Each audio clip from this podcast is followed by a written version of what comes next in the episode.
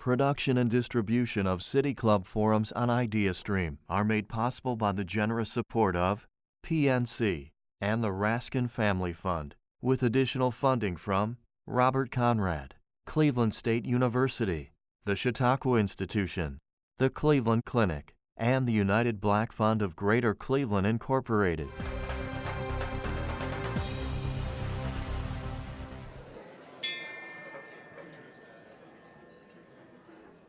Good afternoon and welcome to the City Club of Cleveland. I'm Joe DeRocco, Northeast Ohio Regional President for Fifth Third Bank and a proud City Club member. I'm honored to introduce today's speaker, the co-owner of the Cleveland Browns and the Columbus Crew, Dee Haslam.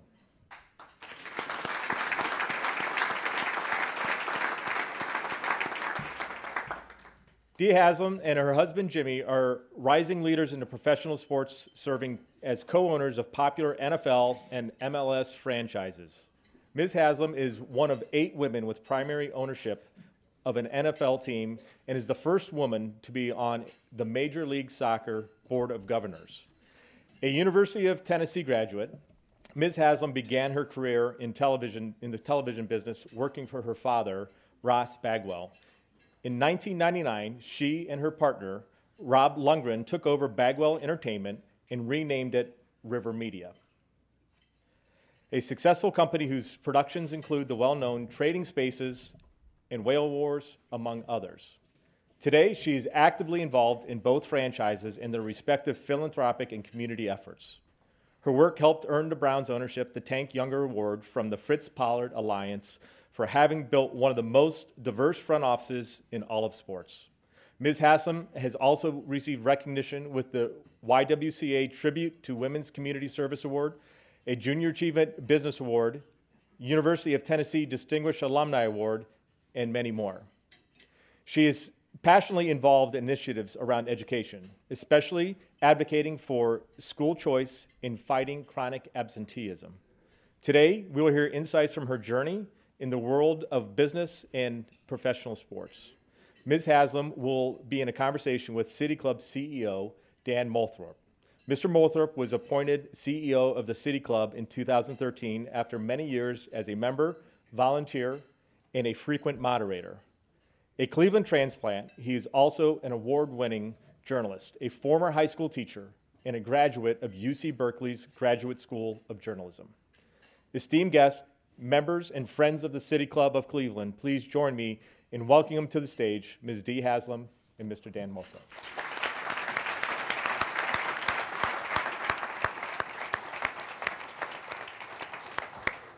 Hey there, Dee. Hi. Welcome to the City Club. Thank, Thank you. you. so much for joining us. It's an honor. Thank Um, you for having me.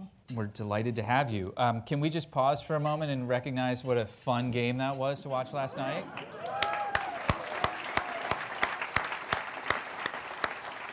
Thank you.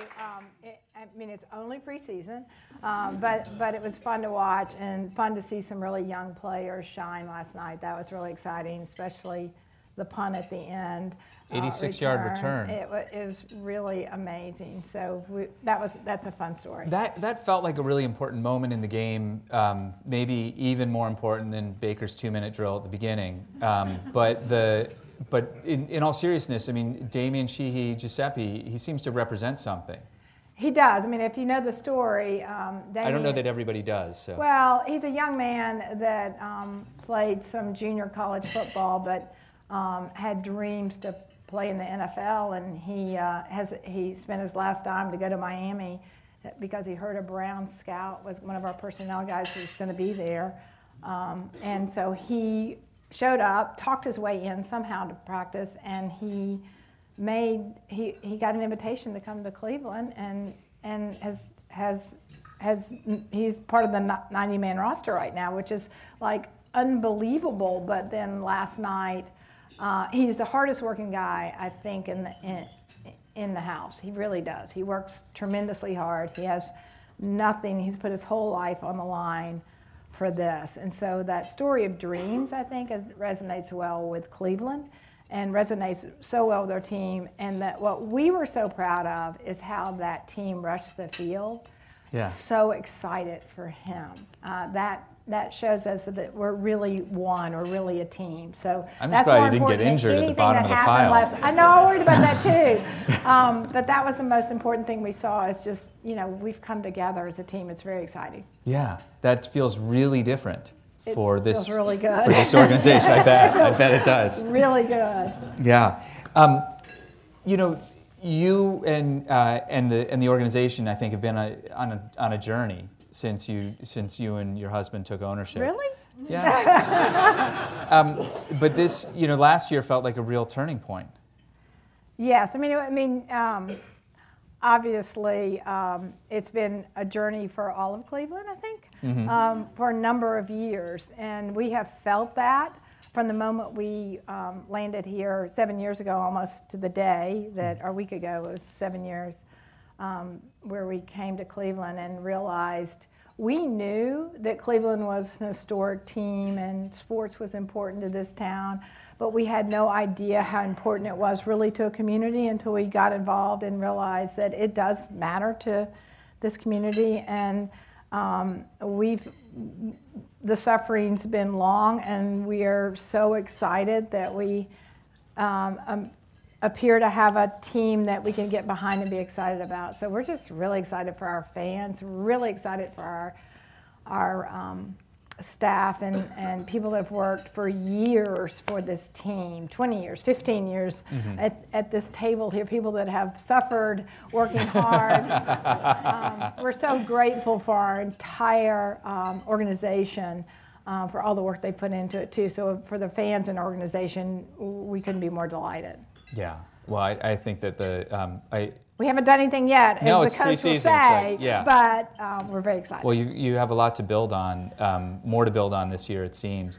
Um, is there another town in the United States where you would have um, sort of a, such an ingrained fan base? Like I was just saying, like if you were going to choose to own an NFL team anywhere, this would be the the town with the fan base that would have sort of just the highest expectations and be so ready to be also like sort of ready to be disappointed as well. Do you know what I mean? Like, Yeah, we, I mean, it's really interesting. I mean, our family is from Knoxville, Tennessee, and the University of Tennessee is everything in that town. And football in Tennessee is everything. It, people live and die by it, and your moods change by it. So um, when we thought we had the opportunity for an NFL team, which is even hard to even imagine, right? That you're thinking about buying an NFL team and you don't realize it till it hits you. But um, one of the places that was circled was we want to be part of a community that really cares about football, and we want a historic football team. Um, that, that's good news and bad news, right? Right, if we had gone, um, yeah, be careful what you wish you- for. right, if you'd gone to the Titans, which doesn't have that um, adamant, um, doesn't have that long-standing history, Right. but um, that Cleveland does. It, it, it's very different. Uh, something that Cleveland should be really proud of, actually, that we do have this um, uh, ingrained culture. We talk all the time about how sports is that great unifier. No matter what background you come from or what you believe, your differences come all together when you're uh, on the uh, a part of a part of something like that in, in rooting for a team, right? Whether it's the Cavs or the Indians or the Browns, it's it's a great unifier for this community, and I think that makes it really special. It does, absolutely. Um, being an owner is a different sort of thing. Uh, what did you know? You were minority owners. You, you and Jimmy were minority Which is heaven, before. by the way, because Yeah. you have no pressure. What did you think it was going to be, and what did it turn out to be?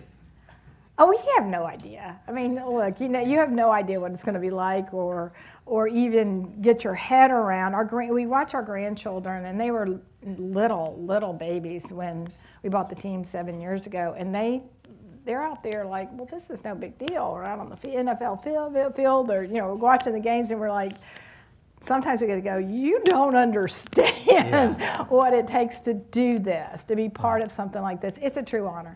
Being part of the NFL um, really is an amazing honor. And Jimmy and I were fortunate enough to take a week off this summer, which is, that doesn't ever happen, but we did it.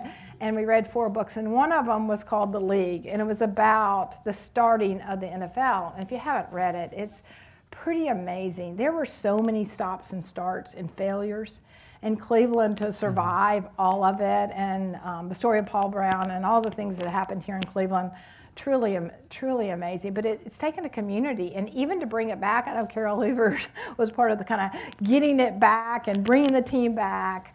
Um, that's part of our history too, which is really exciting. Mm-hmm. And we have always thought we, we knew this team didn't belong to us. We definitely know that we're just kind of keepers of it for a, a period of time, and we hope to do as good a job as we can during that period of time. It, mm-hmm. It's a North. It belongs to Ohio and to Northeast Ohio. Mm-hmm. What were the other three books? Oh, um, Phil Knight's book, Shoe uh-huh. Dog, uh-huh. which was really good, made a great appreciation for Nike now. Um, yeah. The Paul Brown book, which is an old faded paperback that I had had never read, and then I can't remember the other one now, but they were great. um, the NFL ownership, all uh, the whole group of NFL owners have had to deal with some real big challenges in recent years. Um, the Colin Kaepernick kind of catalyzed a broader conversation about racial justice and systemic racism and, um, and social justice. And at the same time as the, as the NFL has had to deal with um, player safety concerns. Um, and I wanted to give you a chance to kind of tell us how you see these, these two big issues um, and, and what you think about for the, you know, how the Browns are distinguishing themselves now and in the future around these issues. Yeah, well, let's start, start with uh, social justice. I mean, it was to us, um, you know, we, it was something we hadn't put a lot of thought into. Mm-hmm. And so when it came up, shame on us for not sitting down with our players way before that. Mm-hmm. And and and way, you know, when it first came up, we should have sat down that day and say, okay, tell, explain to us what what are we missing here? What's going on? Uh, what are the issues? And once we did that, is when we realized there's some we can do a lot. Mm-hmm. The NFL has a platform that's truly amazing. So through through work in social justice, I mean, we got involved here. You know, talked to players, spent time with our players. You know, exposed them to a day long day um, in the prison system, which is great information for them to learn, and then got involved with Edwin's and the Lutheran uh, Metropolitan Ministry and Towards Employment, and those are just great organizations. I mean, there's there's so much that can be done, and then uh, politically in policy being involved uh, in social justice. So for us, it's a great opportunity, and mm-hmm. and even though it was a hard, really hard thing to work through. I think we've landed in a good place and very important place uh, for mm-hmm. this community and certainly for our country. Those three organizations you mentioned do really important work Great with the work. reentry community and you know returning citizens and helping to reintegrate them into the workforce and into their back into their communities. Um, how did you how did you go from this these huge conversations about whether or not it's okay to take a knee during the national anthem to concrete work here in the community that you just described? How, oh, I mean, sitting down with the players and yeah. sitting down in the community, working with the police chief. I mean, really starting to understand how this community works. Mm-hmm. I, I, mean, I think it's great work, and those organizations are amazing organizations, and I think we can do a lot of great work in the future um, with reform. And I, I, think it's important work for us to do. It's, it's meaningful to our players, but I think it's meaningful to this community. As you bring on new talent, um, and is that something that excites the, the new players? Y- yes, engages I mean, the new players. I mean, I mean it's one of those things, all, sort of like there's football and then there's the. We have a very young team. Yeah. So um, a, a very, very young team. And so with that comes just the maturity of what they, they take on for their themselves and their cause and their beliefs. They all come from different backgrounds and believe different things and are interested in different things. So, but we spend a lot of time talking about it and educating them. They know our platforms are mm-hmm. um, chronic absenteeism, youth football, and social justice. Mm-hmm. They know that. And, and whether they choose to be involved in those specific issues or they have their own, which mm-hmm. some of them do, um, you know, we work with them on that too. Chronic absenteeism. Talk about that. Okay, so uh, when I, I, don't know if, if, some of you heard the story. We talked about it the other day, but um, we spent some time when we came. we have always been involved in education. So the first place we went, Renee Harvey and I went and met with Eric Gordon, the school district, to see what how can we help kids in Cleveland. What can we do? And uh, he said, Well, we have a huge problem. 35% of our kids in Cleveland are chronically absentee. That means they miss 10 or more days. If you miss 10 or more days, you're more than likely going to get behind, and there's a good chance you won't graduate. So that's a big deal. He said, You could just help us with, start with messaging, help us with me- messaging. So we, we said, Sure. And went back to our players and our coaches, and they said they'd be willing to help get the, the word out. And um, then we went back and said, okay, we got the messaging done. What's causing these kids not to go to school? So then attacking the barrier. So we, we partnered up with Shoes and Clothes for Kids and now provide uniforms, which you would not think that was a big deal, but it's a huge deal. Huge deal. Some families just struggled with, with getting the uniforms and keeping them clean. It was a big deal to them. Uh, and then we've been working on transportation because that's another huge obstacle um, to kids getting to school. Um, and since we started work, and it's, it's the great work of the, of the school of Eric Gordon and his team, um, but since we started work with the, with the partnership, um, 4,100 ki- more kids are um, attending school on a regular basis, which is, which is a pretty big deal, which is a drop from 35% to 31%, which isn't where we need to be. In Ohio, there's 260,000 kids that are chronically absent, and their measurement in the state of Ohio is 18 days. So if you miss 18 days, how far behind are you? We have a stronger um, uh, ratio lo- here. lower yeah, barrier, lower, lower- Yeah, we try to keep it lower. Uh, Erica's really smart to do that, and but it's a huge problem. And so we've taken now the program statewide, working with ODE and Improving Ground out of Boston. So we're making strides. We have a lot of work to do. We look for partners, engage kids, go to schools. So we put in athletic fields because that fits us uh, well. But we need people involved in the arts and the music to keep kids engaged so they show up and go to school. Even though, I mean, there are other barriers, right? It's not just a lack of engagement. The Every district has a different. They have different Right. barriers, right? right. So th- you mentioned transportation as being a barrier, and you, you're trying to help out with that. What exactly can you do Well- as the Browns Foundation? So what we did is that uh, I know a few people at the University of Tennessee, and so um, the logistics department is one of the best in the country, if not arguably one of the best in the world. They have a tremendous logistics department. They came up and did a study on lo- the logistics system, and what you find out is that you, you devise a route for the kid for the kids, but our population moves so much Yeah. that there may not be any, but they, they're not at that stop. So it- the energy it takes, it needs to be in real time where these kids are. So we provided the, the technology will, will be in place so you know your kid, how many kids got on that spot, where, where that child is, and then it, they actually made it to school. If they don't, you know, they're called immediately. The parents are called immediately. It's the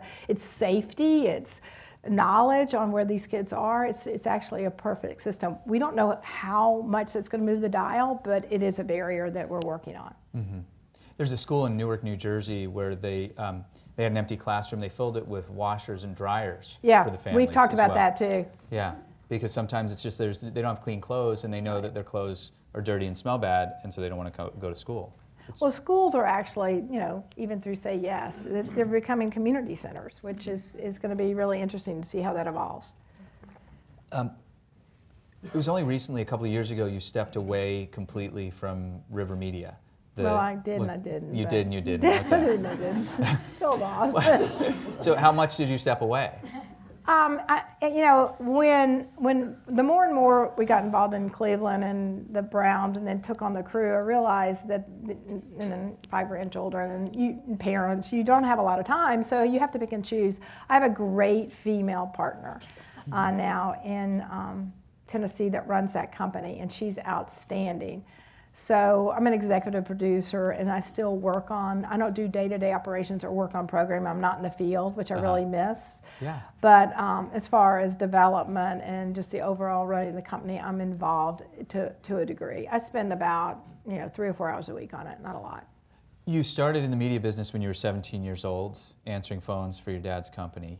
Um, and there must have been several points along the way where you asked yourself, is this really what I want to keep doing?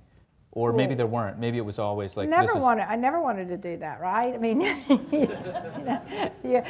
I, I think if you ask half the people in the room, you never didn't journey out to think that you're going to be here at the City Club. No, no, no, it's never, just that, yeah. So I, I, you know, never thought we'd have an NFL team. I never thought that I'd be a television producer.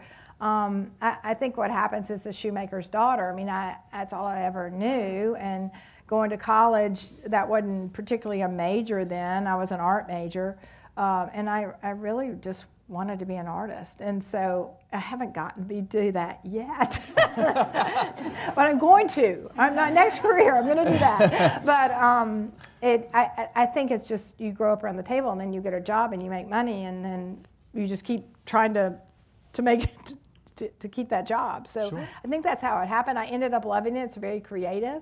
Uh, and most of all, I love the relationships I developed within the industry. That I have long standing these relationships from people from different networks, from all over the place, and uh, uh, within the company. And that's, th- those are the things I treasure about it. Not so much what we produce, because it was kind of light entertainment, but it, it was fun. There's some odd programs you produce. Yeah, there's a few. Most of them I'm pretty proud of. A few. Again, you have to get that paycheck in. You do. It's got. Yeah. Um, the do you do you, you said you missed the day to day. What was the the the, the day to day operation, the day to day production stuff that you love the most? Oh, it's all about relationships. I mean, yeah. you just miss. You know, when I made the decision, okay, I'm going to step away, and and not go be there um, the saddest thing was stepping away from all those people. Mm-hmm. I mean, so I, I see them now, but it's not quite the same as being involved in every aspect of the business. So I, I think that it's always about relationships. I mean, you go deep in those relationships, and you that's mm-hmm. what you miss the most. You were just saying a second ago that you never sort of set out to do to do X or Y. That you weren't you you know you didn't set out to be a television producer. I didn't have a great strategic vision. Yeah, yeah. No. Um, and you didn't set out to become uh, owner of an NFL franchise. Um, you now find yourself after this this journey, or at this point in your journey, um, in a position of tremendous influence, um, where you have the resources to move the needle on major civic issues that have really been uh, vexing for the entire community. Um, and that must be really, I mean, both gratifying and daunting for you. Terrifying sometimes, right? yeah. Uh, I remember some, uh, somebody, it may have been my husband, said, Dee, be careful what you say because it, it, they may believe you and do that. I'm like, you're right. I need to think about that sometimes because you get. You, I don't really think about it like that. I've always been in in relationship with the people I work with in relationship, and I expect to push back and all that. So when people don't push back at me, I'm like, "What's wrong with you? You need to tell me what you really think." And so that's been something I've had to mm-hmm. kind of get used to is that I need to be careful, kind of what I say. Yeah. Don't really. Yeah. I'm not, and if you know me well enough, you know I'm not very good at that. Um, do you are there other issues where you you know you've talked about absenteeism and the reentry community and social justice. Um, social justice is a really big set of issues right there. Um, but are there are there other areas where you see in our community here in Cleveland or across the nation where you think, oh God, we just got this all wrong. We need to start doing something different. Well, I think you know sports are um, have that tremendous ability to impact people. So I think um, that uh, social justice, obviously, for the NFL is really important. I think you mentioned health and safety. I mean, we work really hard um, developing a youth sports program here with modified tackle to teach kids actually how to keep their head up and how to play correctly and what the rules are and really promote safety. And we work with university hospitals with Dr. Voos on health and sports safety for like hydration for youth. There's, if you're hydrated, you can prevent a lot of injuries. So we talk a lot about that. Um, that that is a, a big focus for us. So we, I think we can make a big impact in health and safety for not just football, but for all sports and for even it impacts the military because we're mm-hmm. developing helmets. It's so interesting.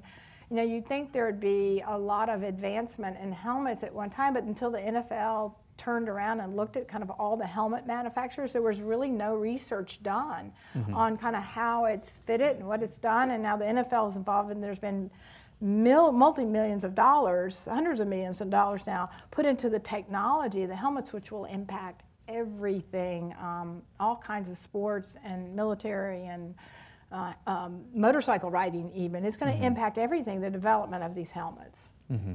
There's also been like some subtle shifts in the in the rules of play Oh yeah, not so subtle. And not so subtle. Some not so subtle. Yeah. Yeah.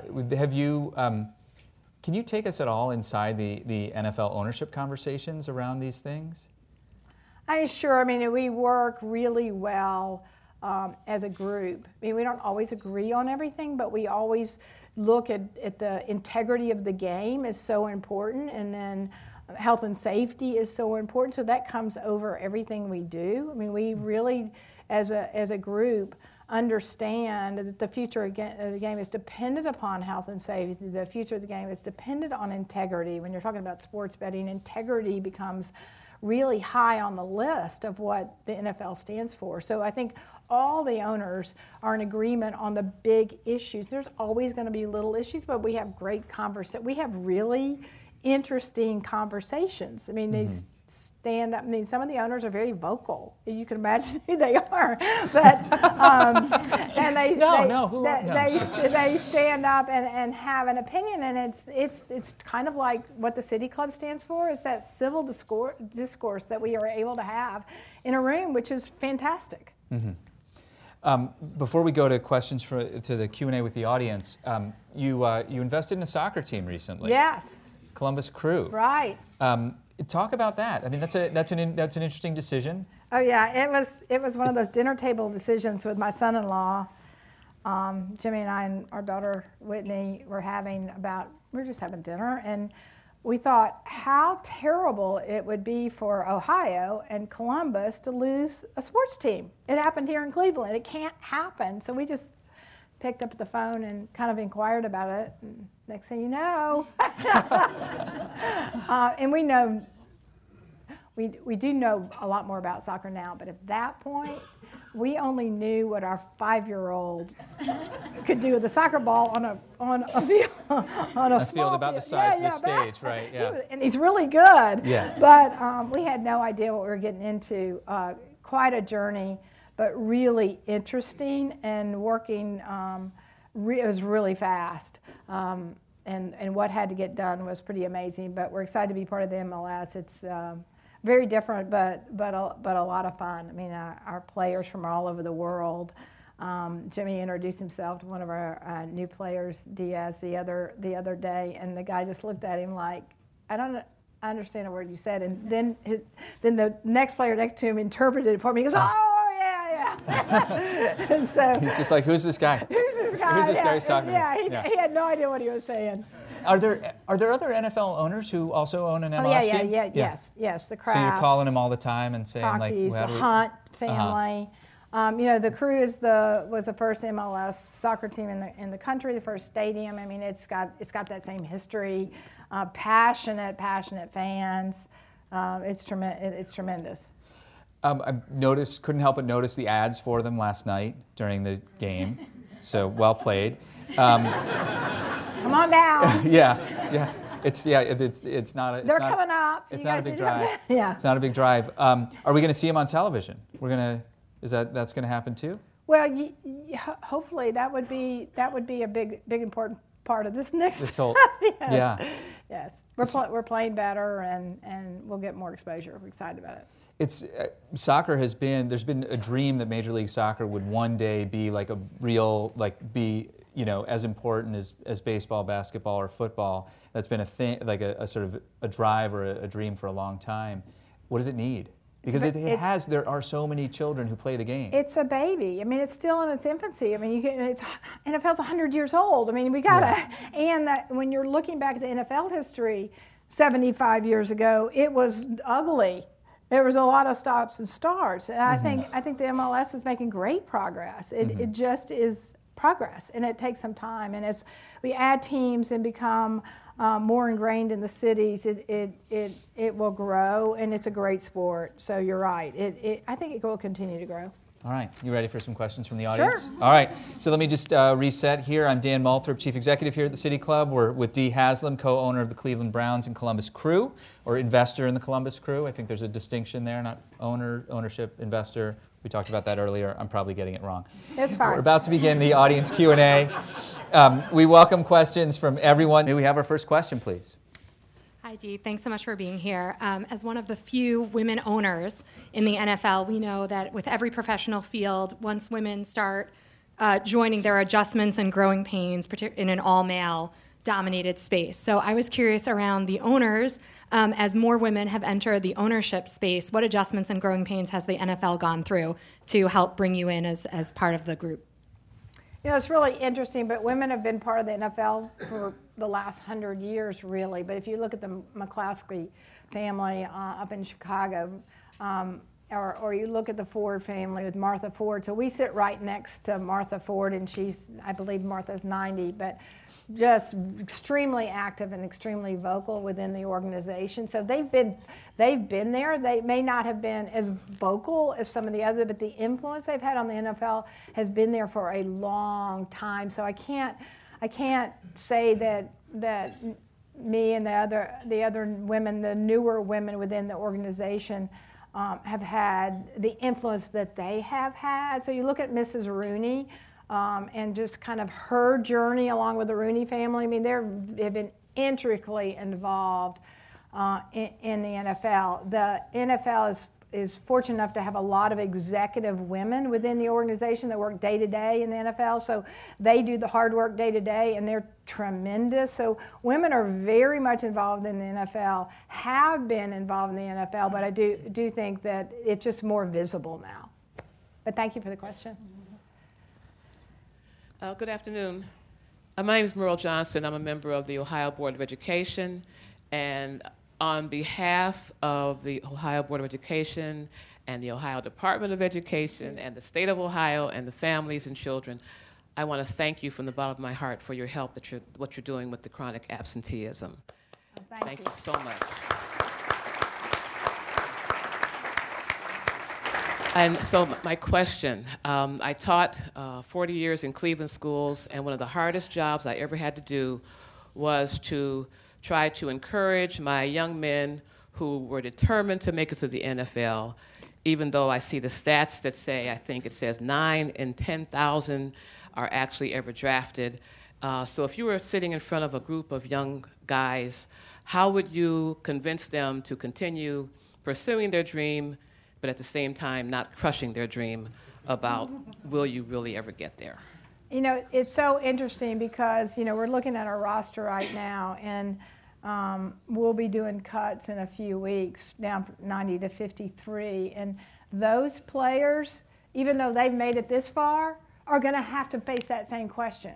So, um, you know, what am I going to do with my career? What am I going to do with my life? I, I think the message has to be that is that you may make it to the NFL, but you still have to have a plan for your life and a plan for the career. And our, our players now, uh, many of them have that mindset. When they come in, in the NFL, they know it's short lived. We they're talked about it a long time is that you have to have a plan for your life. We don't care just about them as football players. We care about them as men, and and we we we take that on as that we want you to be successful in life as much as you are on the field. So I, I think you can just talk to, to the young men like that. Hopefully. Dee, it's wonderful to hear how you incorporate your values into the the business of running an NFL team. Tell us a little bit about your what you have valued in growing the leadership within uh, the Cleveland Browns and and developing the team over the last several years to where you are today. What are the key elements in leadership that you think have been helpful to you? Ooh, mm. um, we've had a few stops and starts along the way, um, I, and and. Um, as much as we would have liked to have come in here and had a winning te- team on day one, um, the the journey that the Browns have taken and has been um, a hard, rocky road, but um, I think our your leadership kind of rises up during that, and your culture grows together in that journey. So I think we've learned a lot about obviously people lessons, but a, a lot about how um, to bring that culture together and um, how what, how each individual helps each other. I mean, last night when we talked about that team falling on each other really matters. The leadership also really matters. I mean, what we were really excited about, I don't know if you, anybody just watched Baker on the sideline, um, which was something to watch. If you watch the next uh, exhibition game, just watch him. He's, he's involved in every single play, encouraging part of it. And you have to have that out of your players and your leaders and our other, um, you know, Myles Garrett. You have to have them and Odell and Jarvis. They have to be present and encouraging. And I think that's what we've learned so much um, through this process. So that was a good, pure example of last night, how far we've evolved. I heard um, Baker compared very favorably to Francisco Lindor last night. Yeah, it's sort of that. He, that he's yeah, a fan, by the way. Yeah, yeah, yeah. We got another question over here. Hi, just a quick thought to follow up the other one. For those who have a passion for football, even if they're not going to play in the in the game, are there not many other opportunities within the team organization? Sales, communication, finance, marketing. I mean, probably for every player on the field, there's another dozen people associated with a team, correct? A- absolutely. I mean, there's you know dozens of careers involved in sports for sure. I mean, one of the things we work on is you know developing young coaches. You know, there's an internship program within the NFL that that does that, especially for minority coaching. So there's there's tremendous opportunity if, if you're not going to be a player on the on the field for for sure. And a lot of these young men um, do pursue a career in scouting or or coaching. So you're right. Uh, and, and, coaching youth, is there anything better? Than, than um, being a high school football coach or a coach of youth sports, and so many people are involved in coaching sports. It's really an important part of, of what we do. Great, thank you. Thanks. Next question. Up next, we have a Twitter question. Since you've expanded into MLS, what do you think about bringing the WNBA back to Cleveland? Oh, well, I haven't thought about it since we didn't give any thought to the MLS, really. It will, it will probably be one of those opportunities that comes to us. But um, um, the, I think we've got our hands full with, the, with um, ensuring the Browns is, are, is continuing to grow and be successful and taking on uh, the Columbus Crew. So right now, I think we have our hands full. We're, we're going to focus on that. But it, I mean, it's not necessarily something you need to take on, but it's something you would encourage, no doubt. Absolutely. Absolutely, mm-hmm. that would be fantastic. I mean, I think I think sports for community are tremendous, and especially for women. That would be fantastic. I believe mm-hmm. in that. Okay. Next question. Thank you, Dee, uh, for everything that you said. Um, those NFL owners' conversations, do any of them center around the fact that NFL players are at high risk for Alzheimer's uh, because of traumatic brain injuries, and what what do they plan to do about it? Uh, we can help. Well, we, well, thank you for that question. We have actually spent, you know, millions of dollars, hundreds of millions of dollars for research and science. And uh, as I was talking about the helmets earlier, we do believe that we'll make some great breakthroughs um, and continue to work really hard on that. And the owners are committed and dedicated because the health and safety of the game is our future. I mean, our players have to be healthy.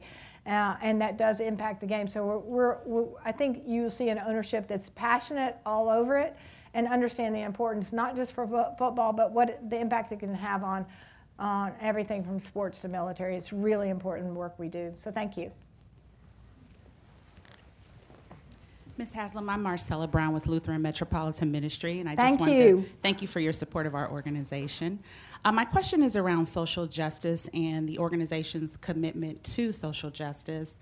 Wanted to know if the Browns organization would ever consider banning the box on applicants that apply for employment with the organization, and also what are some of the ways that the players have expressed they would like to be involved in social justice? Yeah, I mean, our players, I mean, obviously, when we sit down, our players, they're, they're the ones that said, you know, we care about this. We're not exactly sure what to do. Like, they're, they're young men who have a career playing football, but, but they said, we, we want to be involved. So your support and your organization's support has been tremendous in what you do in this community is fanta- fantastic. Public policy, there is so much that can happen in public policy. And we are part of that dialogue and want to be more a part of that dialogue. Can I see us being involved there, uh, doing that? I, I can see that we, that in the future that we'll continue to look at, at things like you're talking about there with checking the box or, or other, many other issues. I think we need to, we, we need to look at and take on. I think there's so much we can do um, in, in, reform. So you're, you're right on there. We just have to keep working on it. So thank you. Were, were there specific things about that the players brought up that they wanted the team to get? You behind? know, the, what what we took on is our yes. They had some specific things. They were a lot of them had a relationship or somebody and they worked in their community mm-hmm. on certain issues. So it becomes community. They live in, in, they go back home to their communities and they, they get involved there too. So each of them have a, a little bit different issue or things they care about. Mm-hmm. But we, we've been trying to educate them on public policy of how much can be done mm-hmm. through the political process. So they're learning a lot and we are too as we go through it. In, in that moment, the couple of years ago when, when Colin Kaepernick was making headlines and, and it became this very divisive issue inside the NFL, um, it didn't seem to, to divide your team, the Browns, at all.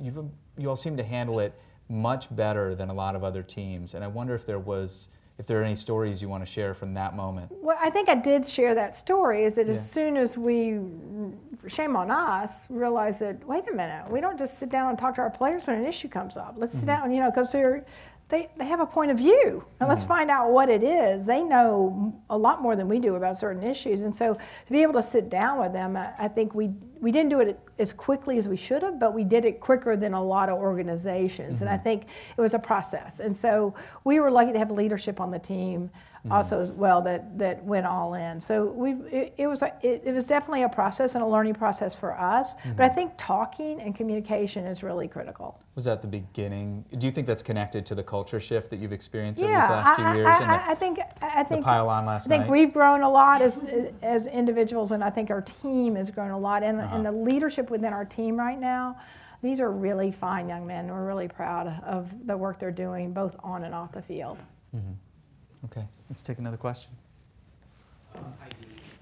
In the NBA, there's been some discussion, uh, mostly I believe from the players, about the term owners. Um, I'm just kind of curious of what your perspective is because of that negative connotation. And is that a topic that comes up with the players? Is there discussion from the NFL owners, and what's your perspective on well, that? Well, I mean, the topic comes up within the Players Association for sure. I mean, and the NFL works with the Players Association, I think, really well to work on, on a, a myriad of issues from, from, but I mean, it's a partnership.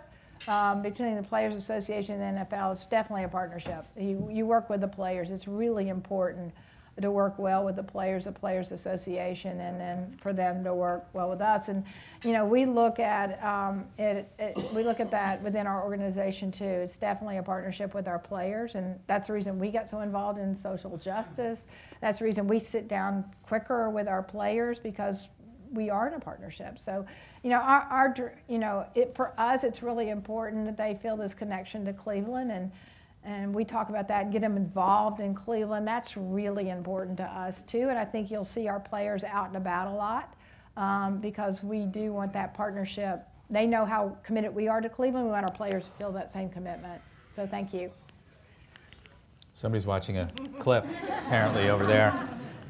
Uh, yes, Dee. Thanks for being here today, and I want to just say thanks to you and Jimmy for everything you do. We're proud and fortunate to have you here in Cleveland. Thank you. Um, What's threaded through your beyond the field conversation is really obviously a commitment to servant leadership.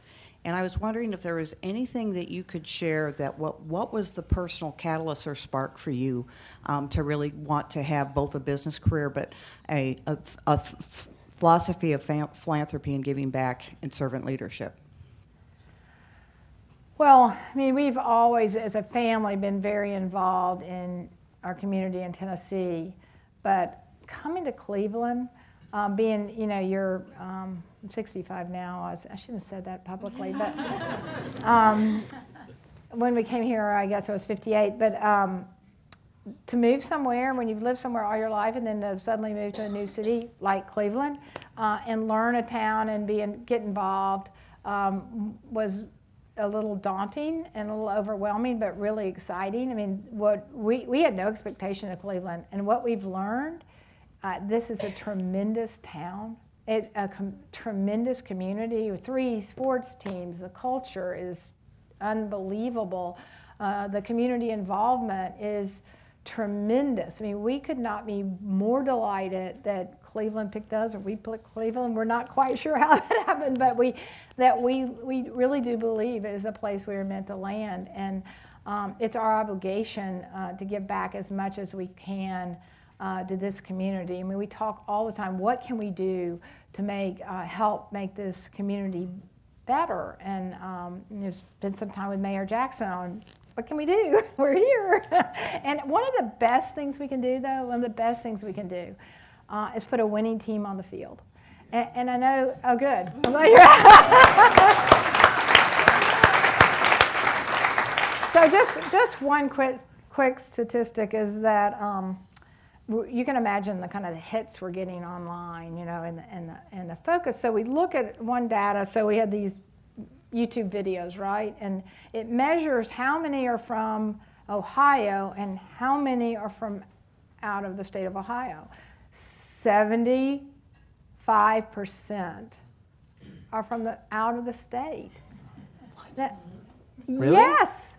So the focus that the Browns bring or, or, or the sports teams bring to this community is tremendous. And you don't think about the exposure. So you know, uh, the, that's just YouTube hits on, on the video. So you're not even measuring all the other media, the exposure that Cleveland gets from well, you can find us a putting a good bar like anywhere in the right the passionate fans. But Yeah. we're talking about people that are not necessarily passionate Browns fans. It's just the exposure it brings to Cleveland, and we're getting the draft uh, in 21. Um,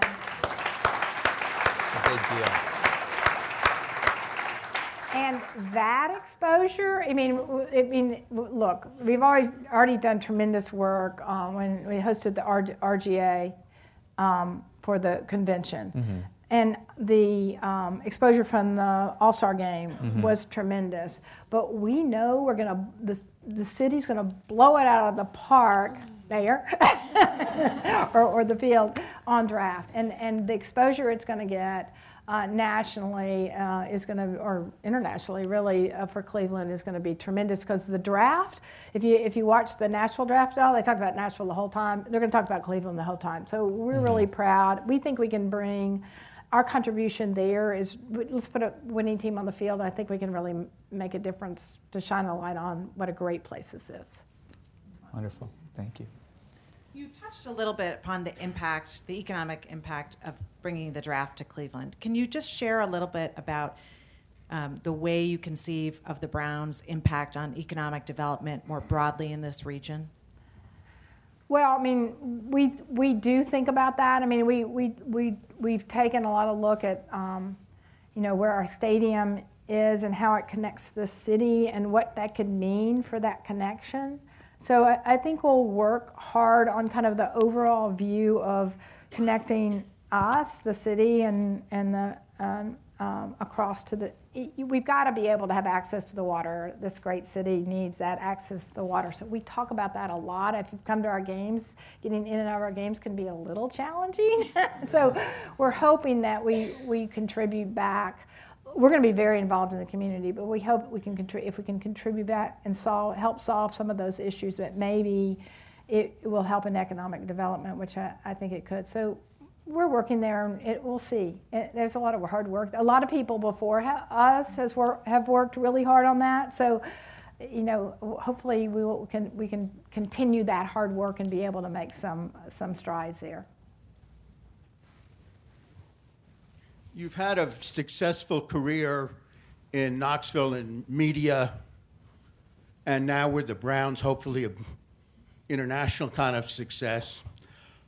What was your hardest decision and why? Hardest decision just since we've been had the Browns No, in general. in life. Ooh. It's just us. Marrying my husband, probably. There's been some long questions there. So. Don't tell him I said that. Um, look, I think your hardest decisions, if you're looking from, from uh, they're always personal, right? Your family decisions, always the hardest decisions. Uh, coming here to Cleveland was a hard decision, right? My parents are in Knoxville, Tennessee. They're 87 years old. You know, um, my family, we have deep roots there. I had to leave, you know, eventually leave my career. I mean, there's been some hard decisions there. Um, it, you know, if you look back on it, you're like, were you crazy to give up your whole life? I mean, um, Jimmy's family's company's there. He's worked his entire life at Pilot Flying J to build that company. Um, and, and all of these things, we, I don't think we weighed them in enough before we said, "Oh, let's buy an NFL team. It sounds like fun." You know, I don't think all that realizes that when you buy an NFL team, you are committed to that community and get up there and be involved. And I, I think that has been one of the hardest things we've had to kind of uh, that realization of, "Oh, this is real, and and we're committed here, and we've left." family, coworkers, a lot, of friends, a life uh, in another community, and that that's been hard. It's been it, it was a hard decision. It, we obviously didn't put a lot of thought into it, we, but it, in retrospect, um, it was challenging and hard. Next question.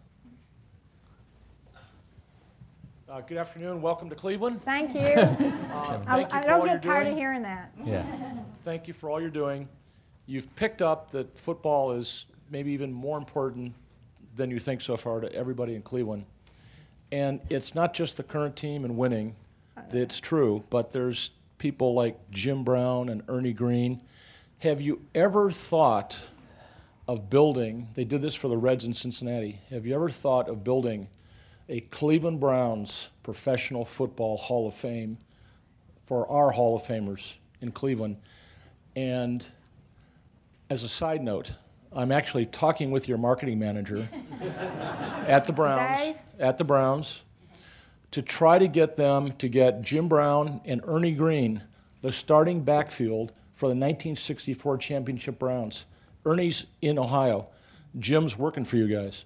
You could get them to run out for the coin toss, and Cleveland Stadium would go crazy. Have you the first seen Have you seen Jim run lately? I don't, I don't care how I don't care how he gets there. Jim, I'm sorry. Jim, I'm sorry. to have Jim Brown and Ernie Green run out for the coin toss would be incredible. Good, good idea. Uh, I, uh, Dave Freeman, who runs our marketing team, does a great job and is very creative, and I'll definitely put that on. On the Hall of Fame, uh, the fame issue for the Cleveland Browns, um, you know, we're, we're putting in the statues, um, which hopefully that is, is some honor to them. But we agree with you. It's just space and remodeling and time. But that is something we definitely connection to the city. It's it's things that we need to put in our, our plans. It's it's a really good idea, and we have talked about it and thought about it. It's it's just a matter of space, when, where, how. But a good idea. So thank you. Hi, good afternoon. Uh, d- during the uh, summer, the Browns signed Kareem Hunt, and uh, Yes. Obviously a little controversial. I was just curious what involvement ownership had in the decision, and, and what invol- involvement ownership has in, in other types of football decisions. Okay, so so on th- that decision, uh, very involved, right? Um, serious issues. Uh, Kareem has, you know, uh, that that was really hard. So we sat down with Kareem a couple of times actually um, to get to know him as a person, and I think that's what everybody forgets. For, for folks who aren't familiar, can you describe the controversy without getting too oh yeah, detailed? yeah, yeah. Kareem, uh, Kareem was involved in an altercation, um, um, a couple of al- altercations inappropriately, um, f- uh, force and violence, especially on uh, in one of the, in one case was a female, um, and that that was just really hard to take and to see and to watch and very serious. And so with Kareem, we, we sat down and said, you know, if you're going to be a football player, your life has to change, uh, or you're never going to be there. And, and John Dorsey knew him um, from long, all along the way. He's, he, he's known Kareem. Kareem's from this area. Um, has, has a really has had a really challenging background, and so in the process of speaking with him, you know, and and the, just as a young man, can can we give this guy a chance to make it if he can turn his life around? It's entirely up to him, entirely. So counseling, hard work. If he could do it, that would be a great story and an, and and good for people to see that you can change and you can be different.